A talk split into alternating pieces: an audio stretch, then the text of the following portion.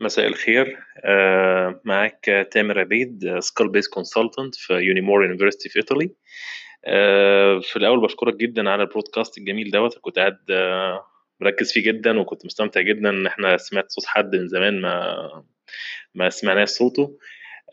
أنا دفعة الدكتورة جيلان دفعة 2006 كان عندي بس سؤال صغير أسأله لها.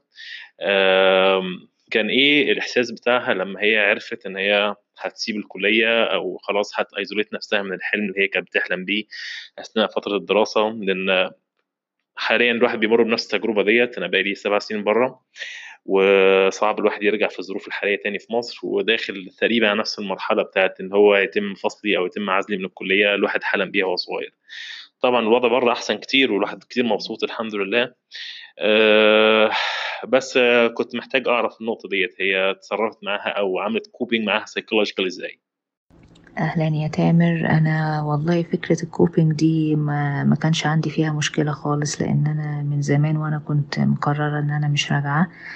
آه يعني والحمد لله إن ربنا وفقني وعندي of fulfillment في الحاجة اللي أنا بعملها هنا. فأنا عارفة يعني من الأول إن ال system اللي اتحطيت فيه وال training اللي خدته وال culture اللي أنا بتعامل فيها هنا في أمريكا آه، ملهاش مكان في مصر. فأنا ما أقدرش آخد كل اللي اتعلمته ده وأوظفه في مصر لأن ملوش مكان. فأنا عارفة إن أنا مش هبقى ذات أي قيمة أو هضيف أي إضافة آه، لو أنا رجعت مصر. أنا ناجحة في المكان اللي أنا فيه. لما تطلعني من المكان اللي أنا فيه مش هبقى ناجحة فبالتالي الكلية مش مناسبة ليا خالص يعني.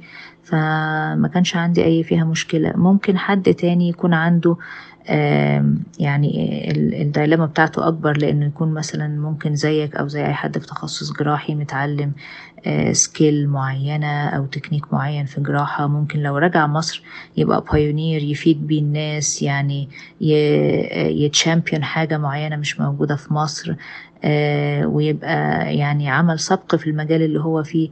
أنا ما أعتقدش إن دي كانت حاجة متوفرة لي فكان قراري سهل جدا يعني الحمد لله.